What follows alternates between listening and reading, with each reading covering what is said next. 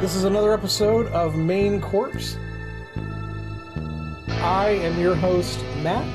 And I'm Kelsey. This is Kelsey. We have got a story for you that's going to turn the stomach. oh, I coughed. Great. that was awesome. So you're still going to have to cut that out, Brittany. Um, I'm not going to even tell you about it. I'll just let you hear it. Welcome to Main Corpse. Welcome back. So we are starting to fall into a groove, I think. I'm starting to feel really good about this. So uh, tonight we are going to have Kelsey.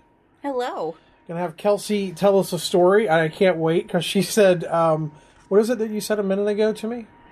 We've got to have trigger warning um, right at the beginning. If you have an issue with any kind of triggers, you're just going to want to turn it off right now. And I'm really apologize for that. This case is nutballs. Okay, so you heard it here. The case is nutballs. If you have any triggers whatsoever, um, that includes allergies, turn it off. Yeah, allergies Just turn it especially. Uh, so yeah, I can't wait. I'm really excited about this. I have a feeling I'm going to love it. So tonight we went with a place that Kelsey introduced me to. So let's get right to the food. By the way, you heard me opening up a delicious Coke Zero. We're not paid by Coke, but we would like to be. So Coke, if you want to pay us, know, Honestly, just pay me in Coke Zero. yeah, just send I us don't Coke even Zero. need money. Yeah, I'll take Coke Zero. Uh, so tonight we went with. You know what? I'll let you're the you're the one who introduced me to it. Go ahead, introduce it. Go for it. All right. So, um, I actually when we moved to Clarksburg, Johnny D's was brand new, and um, they're amazing. I introduced Matt. Can't even wait for me to introduce it. Um, I introduced them to the cheesesteak, but they have crab soup. They've got heroes. They've got all kinds of really great Greek food.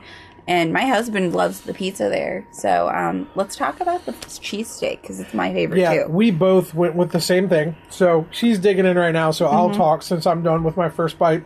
Oh So the cheesesteak that they make. So you may think, why choose just a, a cheesesteak? So first of all, first of all, their bread is outstanding. Mm-hmm. I don't know where they get it. It's not like a normal hoagie roll. It's like it kind of reminds me of like a French baguette almost, like the way it looks. It doesn't have the texture of a French baguette, but the way it looks kind of reminds me of a French baguette. It's got obviously shaved steak on it. This one has lettuce, uh, tomato, all the the stuff that you would expect to see on like a cheesesteak anywhere outside of Philadelphia. Um, but it has something different on it, and you're the one who who told me about it, and I couldn't believe it. What's what's different about it? It's almost like a pepper jam. It's just a pepper spread, and I always get extra. And it is, it's probably the best thing that I have ever had anywhere. Really Yeah. good. It's it's unbelievably good. So it's got this like pepper cheese jam spread on it. I don't know what you would call this. Um, it almost has. It kind of mixes with the cheese they use, and what it reminds me of is if you had like a really good spicy pimento cheese on something. Exactly. So yeah, the the bread is really nicely toasted. The meat itself is seems to be reasonably high quality. It doesn't taste like Steak-umms. Yeah, exactly. Which I'm not talking shit on Steak-umms. I love Steak-umms in their own right. Uh, so if you're in Philly and you heard me talk shit just now, I'm sorry. Uh, but um, it's really, really good. And the thing is, they don't skimp either. You get a huge sub uh, with everything you could want on it, and damn, is it so good. Yeah, they even deliver locally, which is awesome for me. Um, when I when I first ordered, the owner is the one who delivered it to me individually. Wow. and it was so good that we actually I had got it for like lunch that day. We ended up having it for dinner that night I don't blame him. because I, I was like, Michael, you have to try this. It's so good, and um, I'm not wrong. Like, So Michael warned me that the um, the pepper spread on this was too hot. He just said it's like too hot to eat. You won't be able to handle it. It's not. Um, it is mildly um, spicy. Mm-hmm. It has a little bit of a sweet, peppery kick. It sits on the back of your tongue just the way you expect something that's really good and spicy to do. It reminds me of like you just had a little bit of hot sauce. Mm-hmm. Is what it reminds me of. It's nothing big. Um, if you're a Taco Bell fanatic like me, about a fire pack Yeah. is what it reminds me of. Same. These are delicious, delicious sandwiches. Um, I would highly recommend them. So the other things I've had from them, Brittany got a pasta the last time. Oh yeah, I totally was? forgot about that. Um, yeah, she got the the shells, stuffed shells. Oh, it was good. It, was good. really good. And um, Michael last time got the pizza, and it was pretty good. Mm-hmm. I'm not going to go to my way for their pizza. Their their sandwiches are definitely better, um, but their pizza's not bad at all either. Um, I would I would definitely eat it again. And tonight, Brittany got um, a gyro. Mm-hmm. Yeah, and a Greek salad. Wow, it was really good too. I just tried it. Mm-hmm. Um, the sauce they put on it, everything was really really good. Very impressed with. Uh, They also um they're also the only place in the area that I'm aware of that does fries with just gravy as an option and it's so good. And it's just the fat kid in me gets so happy about it. You just triggered a lot of Canadians because it doesn't have uh, cheese curds on it too. Listen, I I am genuinely hurt that it doesn't have cheese curds on it because poutine is probably one of my favorite foods. It's up there. I know that you have an issue with it, whatever that might be, but I uh, I am a poutine hater. I am. I don't like a lot of gravies, believe it or not. well, you're wrong, but that's fine. Let me change that. I don't like a lot of brown gravies. Still wrong, but that's I like fine. pepper gravy. Okay, yeah, no, you do. Yeah, I do like pepper gravy because I love biscuits and gravy. But, um, yeah, I just don't love brown gravies. I don't know. Maybe I'll try theirs. Maybe it'll be the first brown gravy that I find that I love. It's just a standard brown gravy on French fries, and I love it so, so it's not much. like specifically like a turkey gravy or something. It's just a brown like beef gravy or something like that. I I think so, yeah. Okay, I'm not gonna lie. I'm gonna finish eating this sandwich, And then we're gonna get back to it. and we'll get back to it because Yeah. this is too good to stop. So again, Johnny D's. Johnny Am I getting the D's. name right? Yeah. This isn't like Sweet Nan Nans where I'm getting it all wrong. um, Poor sweet nanas, they're so nanas, good too. sweet nanas. God dang it. Uh, by the way, much better job of me not cussing this time. Did you catch that? Yeah, I'm. I proud don't of think I you. have once. If I have, definitely point it out, like I know you will. All right, we are going to go finish this, and then when we get back, we have a story from Kelsey. So get excited. We're going to go finish our food. Alrighty, so we're back, and just real quick, one more time, trigger warning. There, are, there's mentions of rape. There's a lot of murder. This is very gruesome. Um, we thought that Matt was going to be the one that does the nasty stuff, but we were very wrong. Um, So, I'm going to leave because I get easily triggered. So all right, take off. that's fine. I So can. this is a Kelsey solo episode. Goodbye, Matt. It's going to be great. Um, all right, so gonna go ahead and get into it. Um, I thought this would be a little bit fun to start with because you did it to me with our first episode, and um, I want to play guess the movie. Okay. All right, and you're gonna be way better at this than I am. Okay. And Let's see. all right, so a co-ed alone at home. Mm-hmm. Her parents are out. Scream. You're talking. Are you going to do the Gainesville Ripper? Yes, sir. Kevin we're doing- Williamson bass scream on the Gainesville Ripper. Oh damn! Here we go. Okay. Sorry. Sorry. I. I'm sorry if I. Sorry if I ruined that just now. Okay. You didn't at all. Oh Um, damn. Okay. Go through the rest of the plot of Scream though, or go through the rest of this plot real quick. the plot of Scream. No, the the plot the of this. The plot of this. Oh, Yeah, okay. Go for it. So basically, um, we're going to be talking about Danny Rolling, the Gainesville Ripper. Um, he spent three days in Florida, uh, Gainesville, Florida specifically, and he murdered five co-eds because a dark entity, and you'll recognize this name, I bet, called Gemini, Mm-hmm. was um, telling him to do it. Oh, this is cool. I'm so glad you're doing this. Okay, so here's the deal. So before you get started, Yeah. I only know a little bit about the Gainesville Ripper. I know some about the Gainesville Ripper. Um, I know that Kevin Williamson, who wrote one of I think the best slasher films ever made, which is Scream, uh, was lightly based his uh, his his script for Scream off of the Gainesville Ripper. There was also a 2010 film called The Gainesville Ripper, made by a guy. His last name's Townsend, maybe. It's a sack of shit. It really is not good. Well, I'm glad I didn't watch that in Um, I would avoid preparation. that. I would avoid that. But Scream, this is super timely. Do you know about the new Scream movie? I do. Okay, super timely. There's a new Scream movie coming out in 2022. So um, I'm so sorry. I just got very excited as soon as you said that. I was like, "Damn, I'm so here we go." happy. Um, Okay. So here's the thing: I picked the Gainesville Ripper because a girl that works for me, her mom almost went to Florida State. Oh wow. Okay. Would this have been around the same time? Same frame? year. Oh. Her dad said he had a bad feeling about it, and um, she ended up going somewhere else, and it was a really good thing she did. Really good choice. Um, yeah, so I listened to podcasts. I read the book that Sondra wrote with Danny Rolling um, while he was in prison, while he was giving her an exclusive. I've watched little docu series and I've read just a ton of articles, and all of them flow the kind of the same way. And I don't want to go that specific route.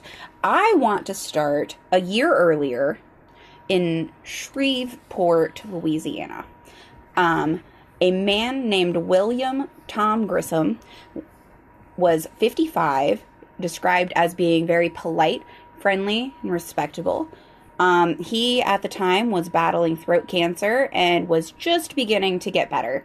His daughter, Julie, uh, was on the verge of graduation from Baton Rouge.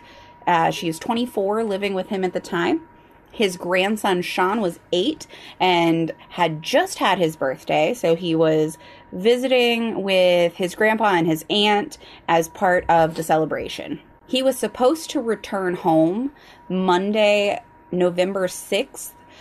That was in 1989. And that morning, his mom got a call from the school saying that he'd never arrived. Around 8:30, she contacted the police after several calls to her father-in-law were unanswered. Um, the police uh, the police then reached out to neighbors, and around 8:45, one of the neighbors just went over to check on the family. This is this is such a thing I think for people, especially people like in our area, rural enough. That's something like my dad would just go check. Um, yeah. my mother-in-law just went and checked on her neighbor after some time of not hearing about it and that didn't end super well kind of like this actually um so the the neighbors went over about 8:45 and they tried to open the door to the utility room which either I'm assuming wasn't actually locked or they had a key um it did it didn't actually specify and finding any um any kind of research on this, any kind of like actual news articles on this specific incident um, was really difficult where it wasn't just tied directly to Danny. I I tried to find something really specific and it they just didn't really report on any of this. But um they tried to open the utility room door and um struggled because William's body was actually slumped against the door, blocking the entrance to the utility room. Oh wow. So I didn't Um, know any of this. That's super. That's yeah. crazy. Yeah, he he had several stab wounds to his back and his chest. Um, entering the house, they found eight-year-old Sean face down in the family room with a single knife wound to the back that had been um, shoved. The knife had been shoved so forcefully through him that the knife wound actually went all the way through his chest. They found Julie's body um, naked and partially hanging off the bed. She'd been stabbed at least three times in the back, but had been turned over to face up, and th- this was just kind of mentioned. There was vinegar applied to her body. I'm assuming some kind of like forensic countermeasure or something, but this was 89, so I don't know what they really would have been able to find. Um, there were no signs at all of forced entry, no, no robbery. Um, there was some indication of a struggle, but the overall crime scene had been described as being neat. it, it's amazing that you can that because I, I understand what you're saying but to hear the description where a murder was so brutal that it went uh, that a knife stab, sorry, was so brutal that it went all the way through somebody, like in their back and out their chest. And Mm-hmm. Keep you in mind it was a it as kid. Yeah, but that's still Yeah. You're talking about a lot of force. Someone Mm-hmm. really strong would have to do that. And then the vine- the vinegar thing, I I would have never guessed that. Yeah, I would have never guessed that anyone would ever do that as a countermeasure. But that's a really good point. Maybe that's what it was. Yeah. That's pretty wild. Okay. So that case goes, for the most part, unsolved. They really don't have any suspects. They don't. I'm sure people were talking. It was a small town, but that's really as far as that goes. Um, a little less than a year later, um, August 24th of 1990, um, Rolling says that he was speaking to a dark spirit called Gemini. It was something he'd been communicating with, and it tells him what to do. Uh, he finds himself at an apartment building not far from where he was currently camping in Gainesville. And as he stands in front of apartment 113, he he asks verbally, "This one?" And the spirit replies, Yes, Danny, this one. The man, Danny, tries to open the door. It was locked. So he gets into kind of, he has like a little go bag, like a duffel bag with him, um, and takes out a heavy duty screwdriver and a mini mag pen light. When he tries again to open the door, and the door won't open for him, and he, um, he demands that Gemini help him. He says, Gemini, if you want this, show me your power, do this. Get this door open. And when he does that, uh, the, the door opens for him as if it had been unlocked the entire time. Now, that's something that he says specifically in the book that he wrote with Sondra that this this is how this went down, not that it was just jammed which the police believe was in fact the case. The door was jammed. Okay. Um, So so this is in his book. This so this is really wild that we get Yeah. we get his interpretation of events. The police say the door was jammed. He says Gemini told me to go there Yes. and open the door for me basically. yes, and I'm gonna take one quick sec here to pull this up, but I want you to see the um, illustration. By the way, for those of you listening, go look up how many ser- serial killers were Geminis. Um, so, fun fact: That's a lot. Danny Rolling actually physically was a Gemini. Yeah. Um, I think they said there's like 40 serial killers that were Geminis. Um, there is a uh, an urban myth, I guess, that that Gem- that the Gemini sign has the most serial killers, but I don't think that's the case. I think that's actually not true, but it could be. Maybe I'm wrong. I would love for it to be true. My best friend's a Gemini, and it just seems right, honestly. It just it just seems to fit. So take a look at this. Just just take a quick look at this specific illustration. It's something he drew. he drew this. He did, and I'm gonna post this on our Insta and our Facebook. I'll give it to you for Twitter. Um, but it's uh, he drew so many illustrations, um, and they are just all really bizarre. But this one is surprisingly specific to the instance of this book. oh wow. Yeah. Okay. So, anyway, he breaks into this apartment, or Gemini opens this apartment for him. That's the way we're gonna. That's the way we're gonna play this. Yeah. Gemini opened the door. So Gemini's opened the door, and um, Danny comes into the apartment shared by Sonja Larson and Christina Powell. He found Powell asleep downstairs on the couch, paused, stood over her for a moment. I'm going to show you that illustration one more time. And So, um, by the way, super yeah. quick, the illustration. Let, Yeah. let, let me explain what we're looking at in case you guys want to go see it too, or in case you don't see it. So, in this illustration, at the bottom of the, the illustration, you have a masked man. Looks like he's wearing a hockey mask with his eyes uh, kind of wide and his eyebrows kind of like like sinister looking. Yeah. Um, he's holding a knife above uh, above his head, basically, with blood dripping off of it. Um, and in the background, what appears to be a very surprised looking moon, Spooky Moon. uh, yeah. spooky moon, um, with kind of what looks almost like a Harry Potter esque lightning bolt across its head.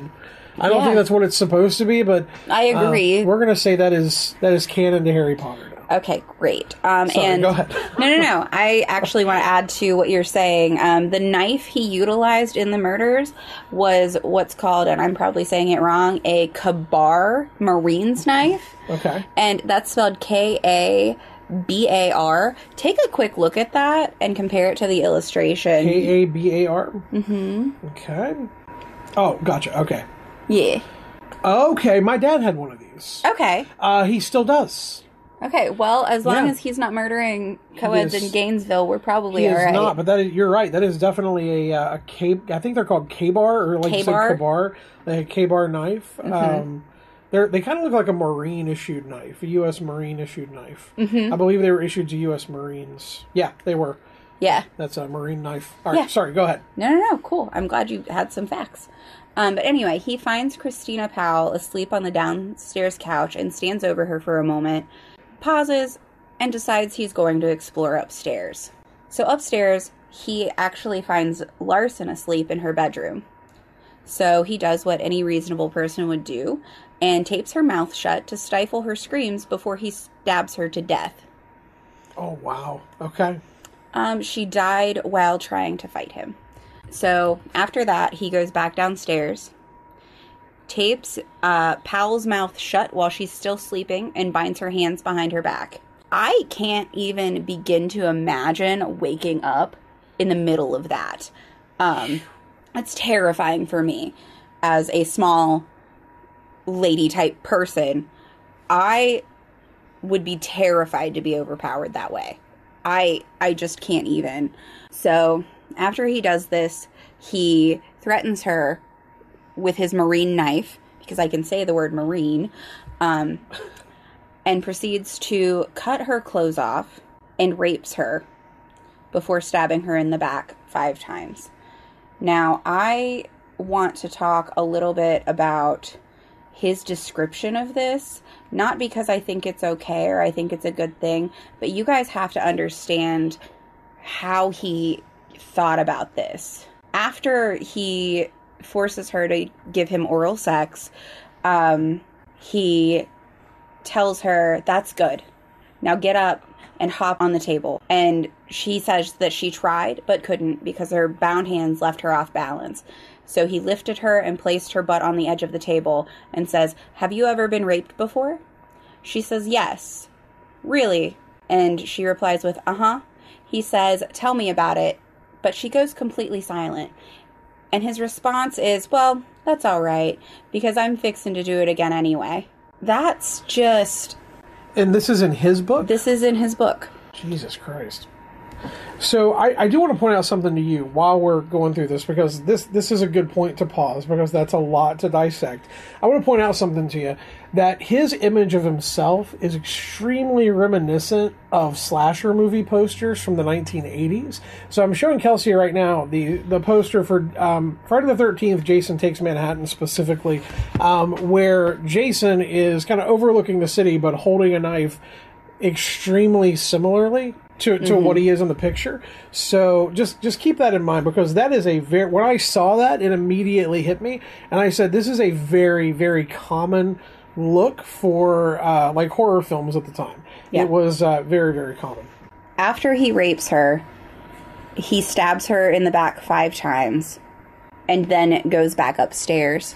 He attempts now to rape her roommate, but has found that rigor mortis has set in and it's no longer viable. So instead, he goes back downstairs, proceeds to rape the body one more time before he takes the time to pose both of the bodies in provocative positions and takes a shower before he leaves. He says that what happened next is a complete blank to him. Now, keep in mind, a lot of this is coming directly from his book, so it's po- possibly fabricated, possibly just exaggerated, but assuming that the things that he says are true, this is just awful. So later that day, he says he comes back to and he's pedaling his bike. Um, he checks the bag that he had with him, his K bar knife, his duct tape, the ski mask, and gloves are all still in there, but he finds a Ziploc bag. When he takes a look at the Ziploc bag, the contents are a trophy. He's taken Christina Powell's nipples. I This guy was serious. yeah. Um, this is really uncomfortable. It, yeah, it it's, really it's a, is. it's a lot of. Uh, this is really different because you get you really get his perspective from it, which is maybe the most uncomfortable part because I, I'm going to be honest. So far, his own description is coming off really narcissistic and almost proud to a to a level that that is very very uncomfortable. Yeah. Because while you were showing me highlights, I was reading other parts of it, and I'm like, this guy really thought high of himself. He, he Um, did. Yeah, the, just the way he described the situations, from what I'm seeing from his book. Um, yeah, It's, it's definitely not something. something that um, I probably would have picked up and read just for fun because getting through the first couple of chapters is just bizarre. Um, it puts you in the mindset of I've had a really um, a really negative reaction to it. Like reading it, I I was appalled. Yeah, it's appalling. Like- I mean that, and that's that's uh, you get a lot of people who make who make um, I don't know, almost urban legends or heroes out of serial killers. When you dive into what they actually did to people, um, you you really have a different perspective on it. Yeah. and and what he did here, because I knew about the I know about the murders, I know about the overall like what happened. I don't know all the details like you're giving now. Um, I know that you know he went in and he murdered two co-eds. Um, I, I know he did that. I didn't know all the details behind it, and when you get all of the details, especially from his point of view, um, it is it's a rough one. It's Yeah. a rough one. Yeah. So the next day, he breaks into the apartment of Christa Hoyt. He used his knife and the screwdriver to pry open the sliding glass door. So Gemini did not open this door for him. Um, he actually didn't mention this specific murder in the first half of the book, and that's about as far as I made it. Really? Yeah, the read the read of the book is very distracted. So I've now read all about these murders, um, about his dog, about his family life. Um, I read about pretty much anything you could think of except these last three murders. Really? Yeah, Okay. like there's there's nothing about them. Um, so he uses the knife and the screwdriver to pry open the sliding glass door. Um, when he found that she wasn't at home, he just decided to wait. She came back around 11 a.m. that day, so I assume she had gone out for the night and stayed elsewhere and returned that morning. Um, when she comes through the door, he surprises her from behind.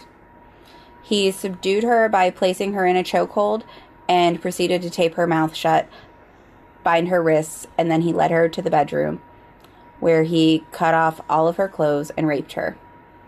Then he left and went back to his camp.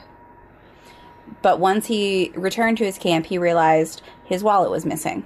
So he decides to go back to the crime scene, thinking maybe he left it there. So he gets back and decides um, not to look for his wallet, as far as I can tell, because it never mentions if he got it or not. He decides to rearrange her body. He decapitated her, posed her body provocatively, and then placed her head on the shelf across from her bed, facing her body. And that's how she was found. Jeez. Yeah. And I get the trigger warning now. Yeah. So um, by now, the students, the co-eds, um, have all started taking extra precautions, um, you know, to avoid being murdered. So my so my question is this: You're Yeah. not you're not talking about. I mean, even by by. Um, I'm trying to think of the right way to put this because I don't want Florida State to sue me here. Yeah. But why the fuck wouldn't you shut down your campus if this was happening? Um, I mean, clearly they were going after Florida State co-eds, and these were not simple like break in, rob the place, and kill the person who's there with a gun. This is clearly um, someone who's very, very unstable and very capable of terrible, terrible crimes. So I wonder why Florida State didn't just cancel classes and send people home. So you have to think about it this way. This was 1990. Fair this point. is 1990 and these people don't really see this happening. Like this just isn't a thing. It's not in the media the same way it is today. Like if something like this happened now, they'd shut down the campus immediately as soon as they found the first two bodies. But this was this was 1990 and they decided they were going to I guess just try to be more careful, give the students options. Um, but none of these murders actually happened on the campus.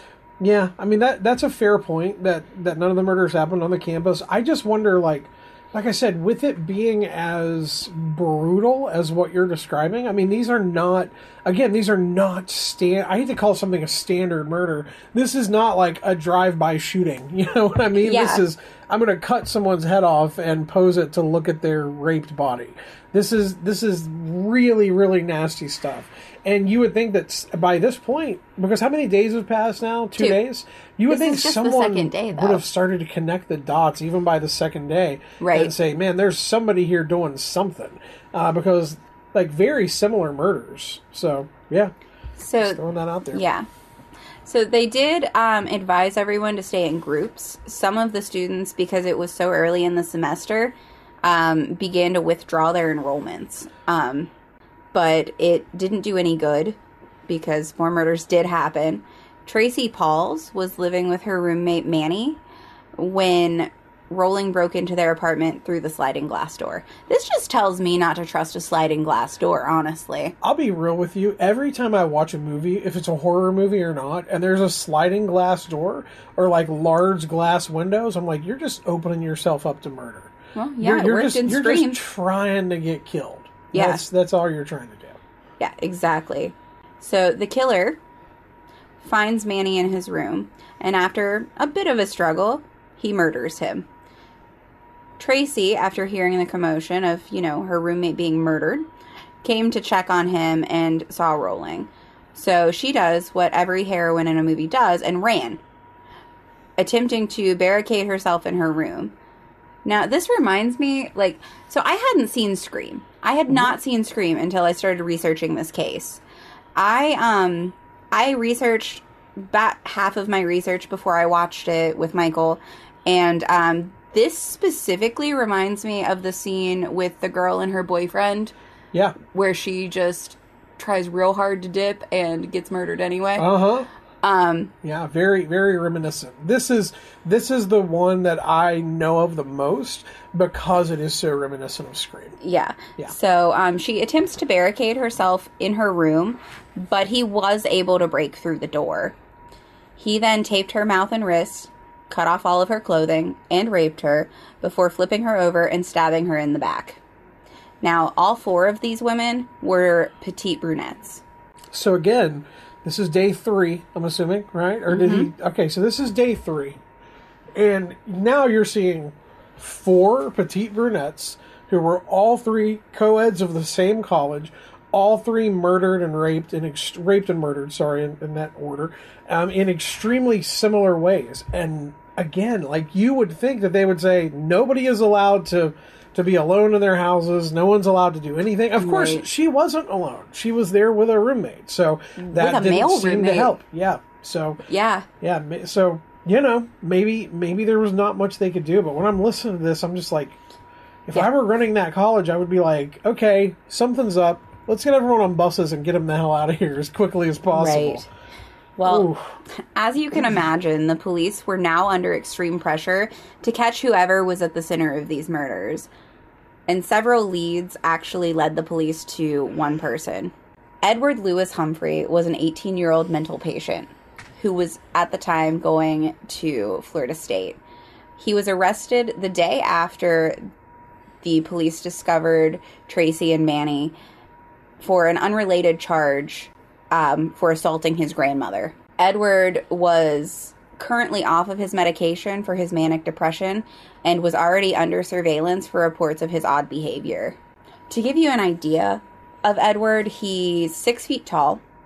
He at the time weighed about 200 pounds. His eyes appeared glazed and barely open, and his hair unkempt anytime he was in the courtroom or in the public view um, throughout these trials. And his face had a really nasty scar that was actually just from a car accident the year before. But his mugshot fueled growing public speculation. I want to go ahead and show you what he looked like as well because it's it's sad, honestly. I mean, it sounds like they just went after like the the stereotypical It's the weird kid. yeah the weird kid. Yeah i mean that's that you this is that that's super common. I mean go look up the uh the west memphis three. Same story there. They just went after the easy target. Well, he pled not guilty um, when he did go to trial for assaulting his grandmother, and his grandmother didn't want charges to be pressed, but they still, um, because of all of this going on, tried him regardless. oh wow Yeah, and he ended up spotlighted as the prime suspect by the news media. Um, newspapers reported him saying that he had an alter ego when he was talking to investigators, and that alter ego's name was John, and that detail that um, alter ego knew about the crimes. And this is just again something that the the news media is putting out there. Um, the Gainesville Sun had a story about a knife hidden in a milk carton when his home had been searched. And they also leaked damaging information about Humphrey. They had found bloodstained gloves at his home.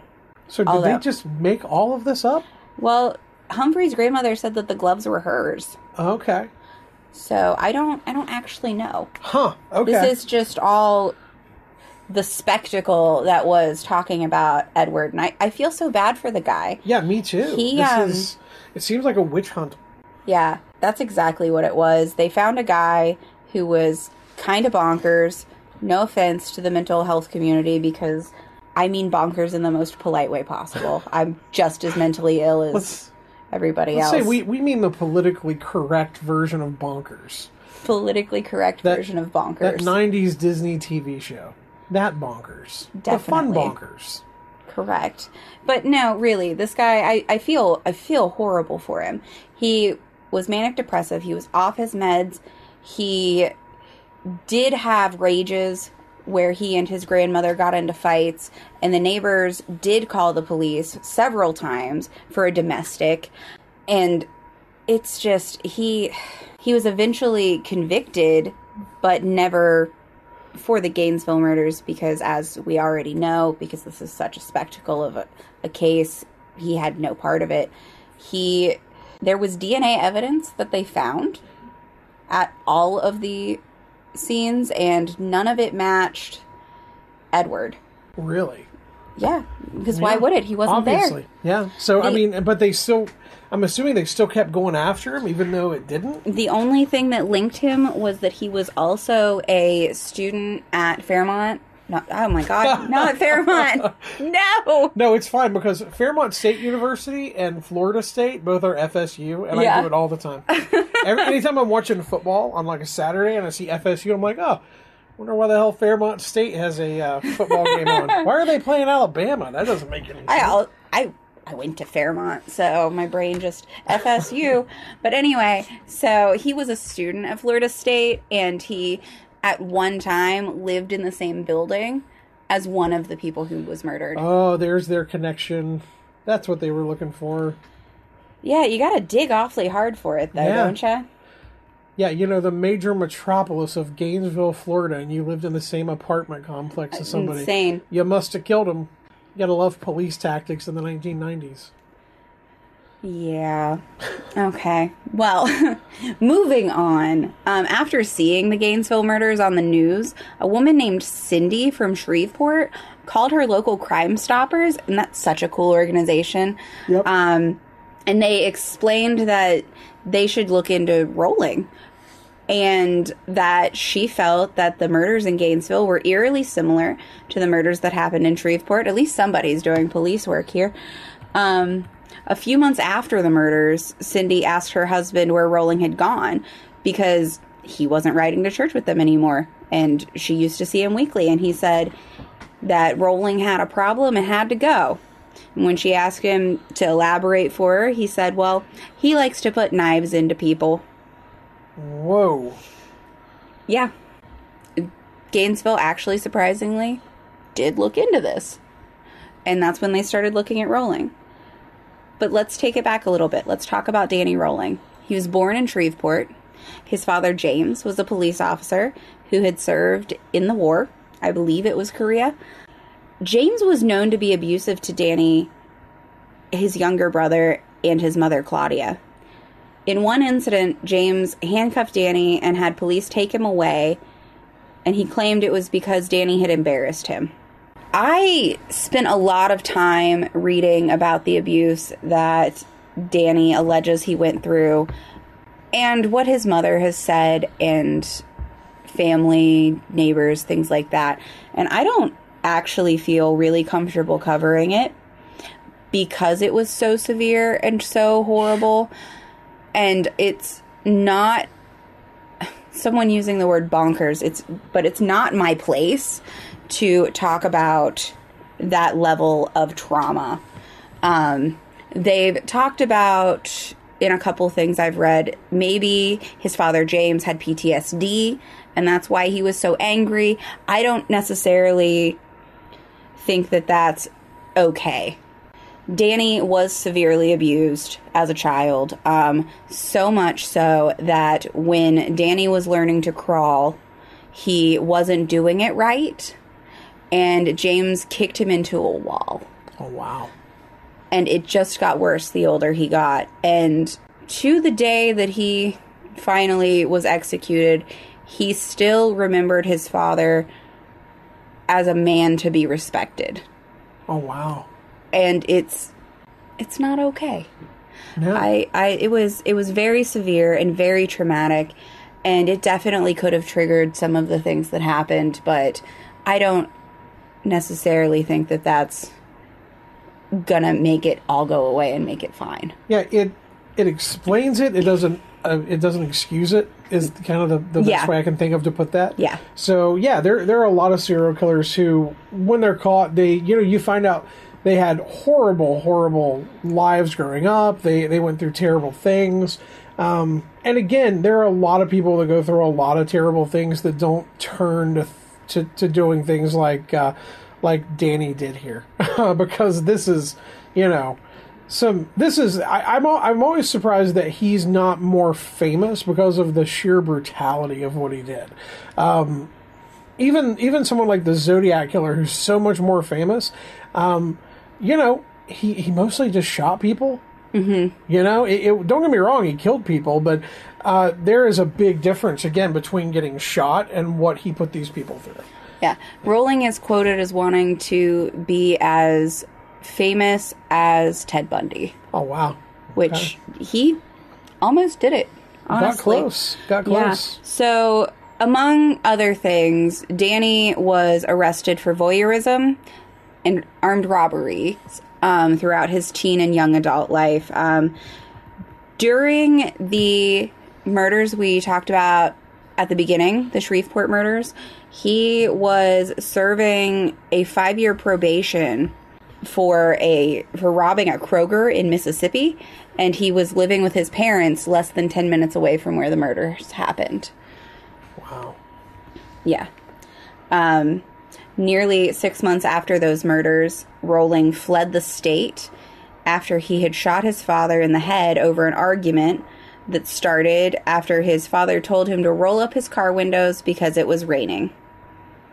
This left his father missing both an eye and an ear. Um, that same evening, Rolling went to a local house and robbed the couple there of $21 saying that he needed it to get to Dallas. And it wasn't long after that that he arrived in Gainesville and set up a camp less than two miles away from all of the um, murder scenes. So, January of 1991, agents began investigating Danny Rolling after the tip to Crime Stoppers. Um, they realized that because of his history of robbery, he was probably involved in a local armed robbery that had happened about the same time. And great news, they had already raided his camp and he was sitting in jail. Oh wow! So they already had him. They already had him um, for armed robbery, and he. They found a cassette tape while they were doing the initial search of his campsite, and it had been in their possession for about four months. On that tape, it was. Um, he identified himself as Rolling. He sang melancholy folk songs and hinted about bad things that he had done. And I actually have that song for you, and I I think you'll actually like it. Um, I don't know what that says about me and my friend choices, but Well, let's see. Someone gets to hear the song. yeah. Cool.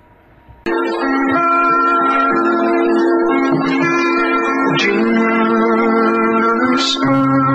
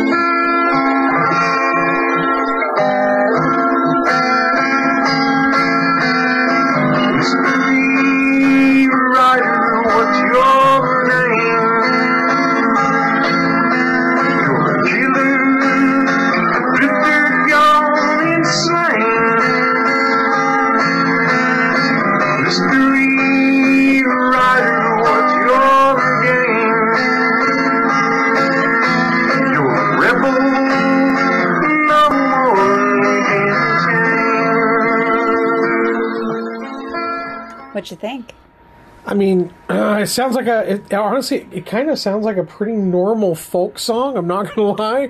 It kind of reminds me of. Uh, uh, well, first off, I'm going to say the dude was pretty talented. He he probably could have been, um, could have been uh, a pretty. Uh, I, I won't say famous, but he probably could have made a name for himself singing folk music, uh, with his voice and his uh, his riffs there. Um, very reminiscent of a lot of other songs, but uh, yeah, Mystery Rider, what's your game? Is that what, is that what it was? Is that what he said? And you've gone insane, and yeah, okay. Yeah. So yeah, clearly and I won't even say clearly somebody who's troubled because again, a lot of the music I listen now it's making me think that some of the people I listen to might be a little fucking crazy or something. But uh, In the most politically correct, crazy in the mo- way. yeah the most politically correct way. Uh, but yeah, it's creepy. It's creepy. Yeah. I wonder if they have a better quality um, version of it because I, I could hear a lot of it, but so some of it was missing there. Um, that's about as good as it is. Gotcha. Um, yeah, it's an old cassette tape. It's an old cassette tape, and um, it is really, really hard to find any of the audio from this. I'm shocked we were able to find that. Yeah, me too, honestly. Um, so the tape actually placed Rolling, who was actually already wanted for attempted murder, you know, where he shot his dad, um, in Gainesville at the time of the stabbings. Yeah, so he he really he put himself right in the middle of it with just Mm-hmm. one song. So Rolling was brought to trial nearly four years after the murders happened. He claimed his motive was to become a superstar, similar to Ted. Um, and I feel like I can call him Ted. We've done a lot of research. Yeah, Um, you know Teddy. good old Ted. In 1994, before his trial could get underway, he unexpectedly pled guilty to all the charges. Oh wow, he didn't even try. Mm-mm. Okay.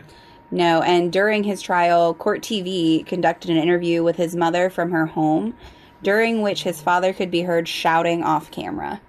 Which it just, you couldn't even keep it like behind closed doors when the cameras are on. Like, Ooh. that's just a level of narcissism and abuse that I just couldn't even begin. So in the middle of court TV, I'm going to go find it now and watch it. Oh, I hope so. Um, so in the middle of court TV's interview with his mother, you can hear his father screaming. what it says. Wow! I'm going to find that and watch it now. And Claudia did testify, um, and she testified that Danny was the victim of abuse of a father that she didn't divorce because she was afraid he would, and I quote, go off the deep end.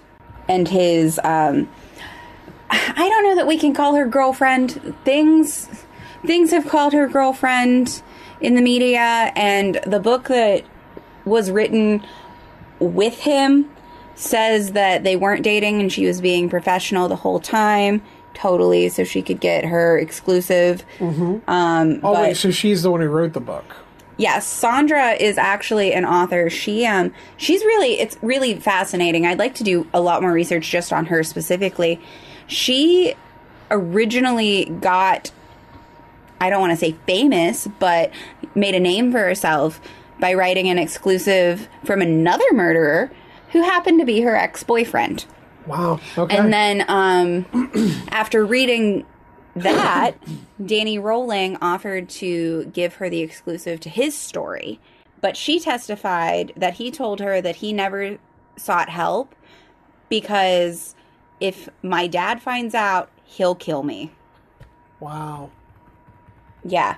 I mean, and I really like want to give this give this murderer the benefit of the doubt at this point. I, I so I know. My deal is with him. I, I, it, everything I'm hearing right now, Mm-hmm. he is two things that make a perfect murderer. He's narcissistic and Mm-hmm. he's charismatic. Um, and when I say when I say charismatic, what I mean by it is I, I think he knows the right way Mm-hmm. to turn opinion um, towards himself in, in favor of himself. I think he sounds like he's extremely, extremely intelligent, like to a fault, and he's able to to be very manipulative. Um, is is what I'm gathering from what I'm hearing about him, and um, I, I think a lot of of this sounds like manipulation to me. And again, the little tiny snippet that I read when you had the book up just now just reeked of someone who thinks very, very highly of themselves. Oh yeah. Um, and uh, and and I think is smart enough to try to sway public opinion a little bit. Um, that's the thing with with murderers. A lot of them are very charismatic. That's a lot of them know how to uh, draw people in. Yeah. There's, I mean, there's still is it is it Ted is it Ted Bundy where where like Yeah. people will like he's legitimately got like groupies. Uh, Yeah. who who go crazy over him. Bundy, um, even the the Night Stalker. Yeah. Yeah, he's got he's got people who think he's just the hottest fucking thing that ever lived.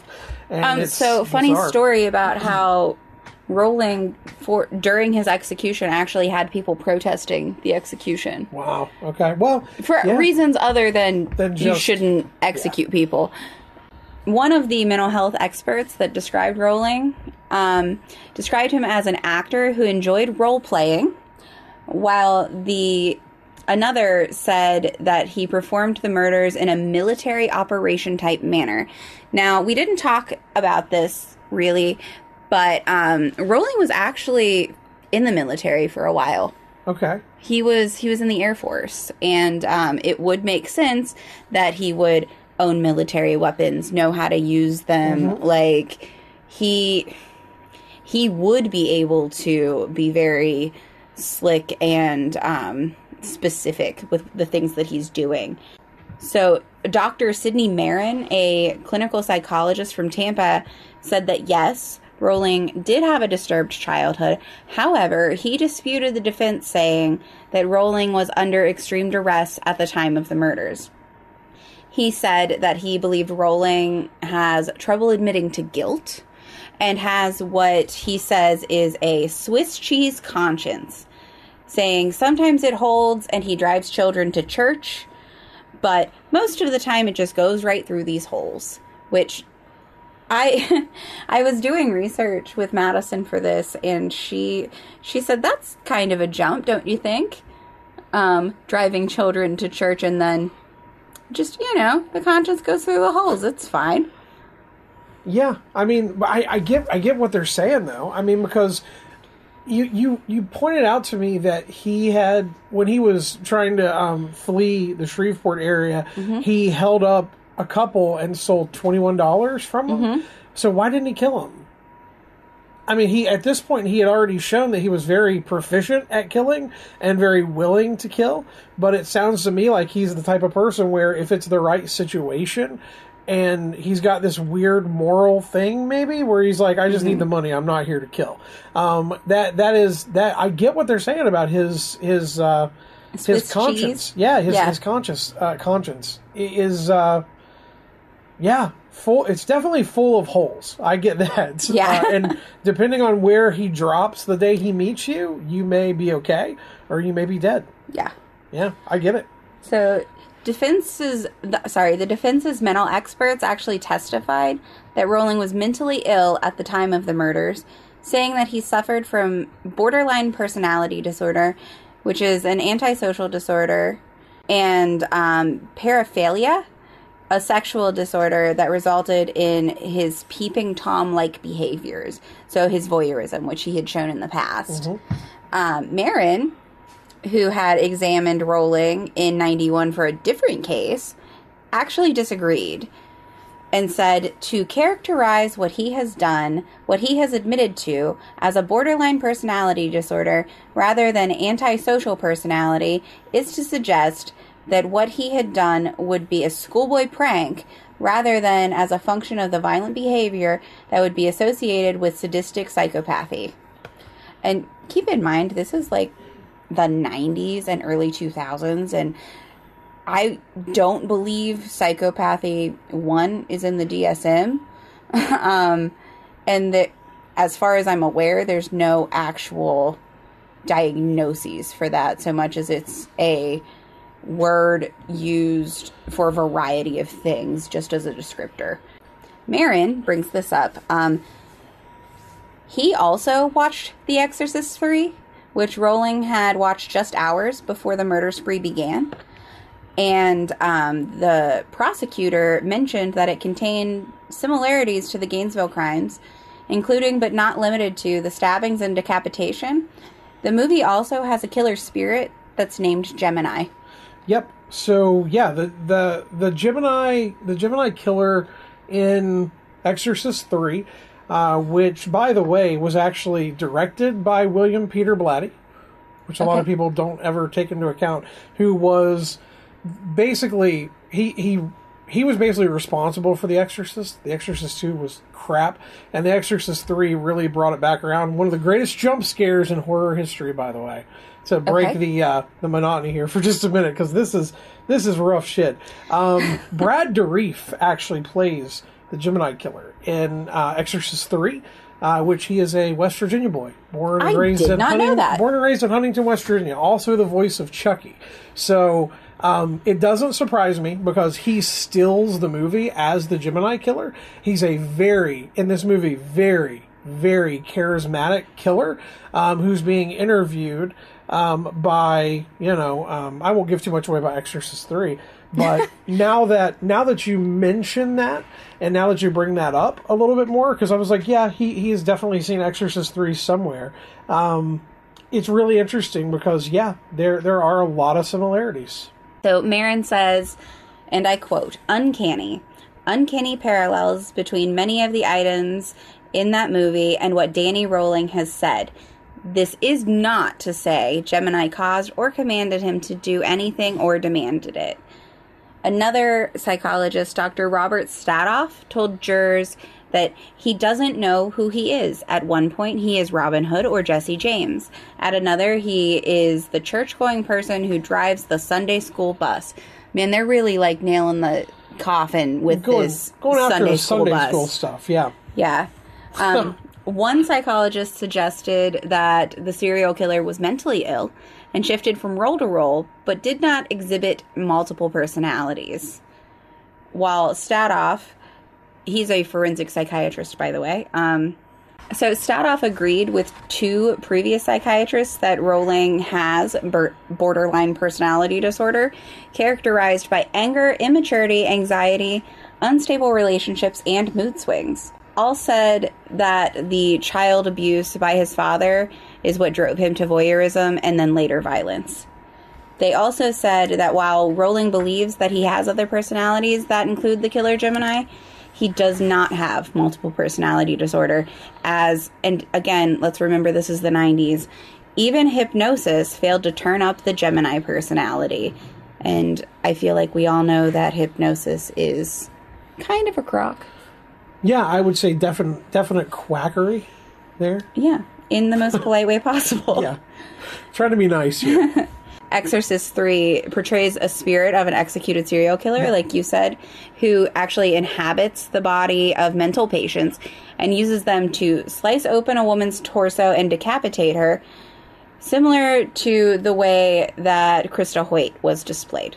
And after seeing this movie, Sadoff said, Rolling deals in magic, fantasy, and mysticism, and would have hearing the name of the satanic spirit, which shared the name of his own astrological sign, Gemini.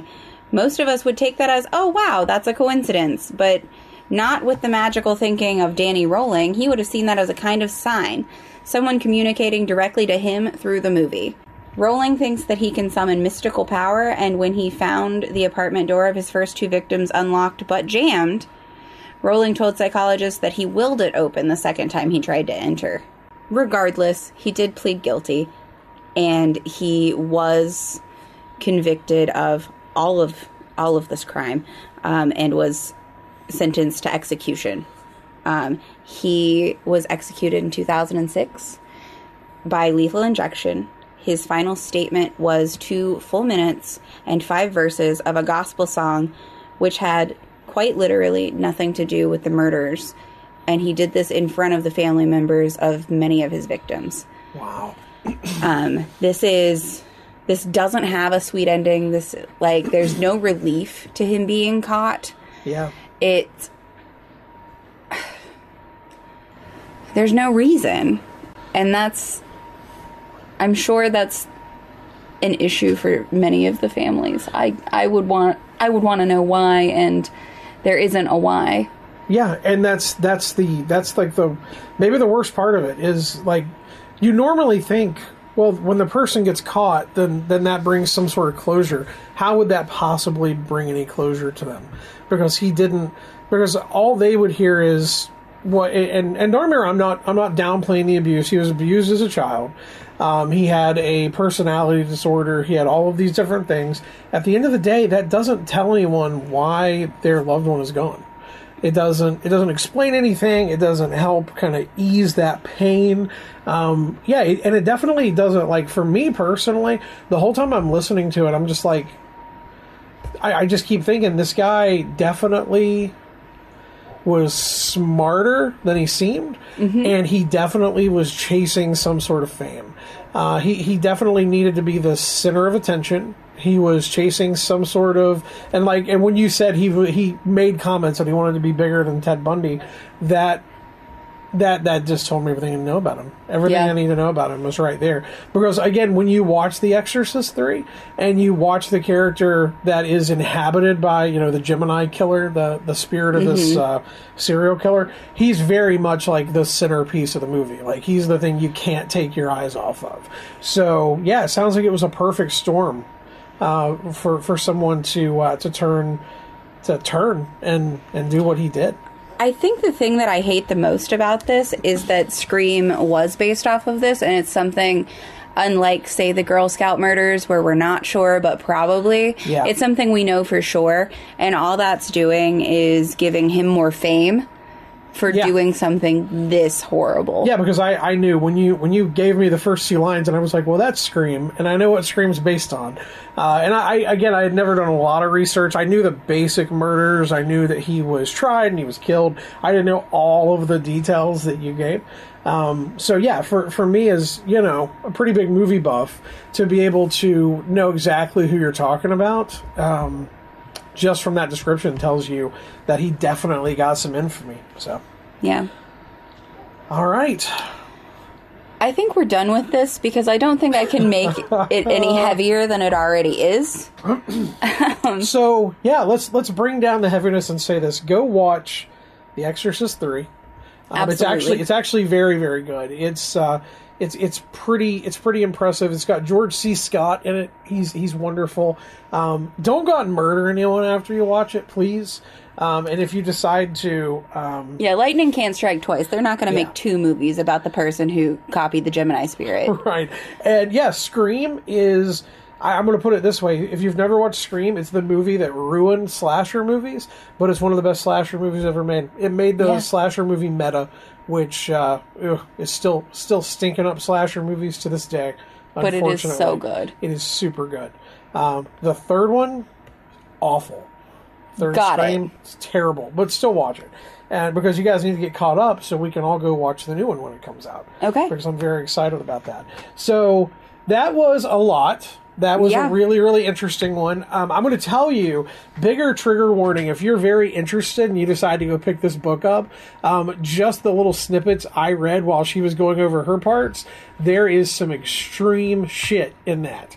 So keep that in mind if you decide to uh, to go get it. Another trigger warning there. Yeah, if you guys do for some reason want to subject yourself to it, it's called The Making of a Serial Killer by Sondra London and Danny Rolling. There you go. All right. So uh, again, just to kind of circle back around, sorry, Johnny D's. We ate Johnny D's for dinner right before we talked about this murder. So Johnny D's, um, Was the lightest note of the night and it was so good. it was so good. The best food we've ever had on on this podcast, as far as I'm concerned. Um, so so so good. Yeah. Um, I re- I highly recommend you you seek them out. Go check them out. And if you have more interest in this, this is one of the rare ones that we've done so far that is solved. Uh, Mm-hmm. Because we did aren't the first three we did unsolved, I believe so. or was your second one solved? Either way, either way, this one is solved. Yeah, this, This one's one solved. solved. So uh, here's what I'm going to say. Instead of saying if you have any information on these murders, reach out, whatever we normally say. How about this? So we mentioned Crime Stoppers, yes. and they are still an organization that's around. completely anonymous. Yep, totally anonymous. If you suspect somebody is capable of or has committed a crime similar or even not even similar to this, but any any type of murder, anything like that, why don't you reach out to Crime Stoppers and why don't you uh, be brave enough to uh, to tell them and maybe save somebody's life?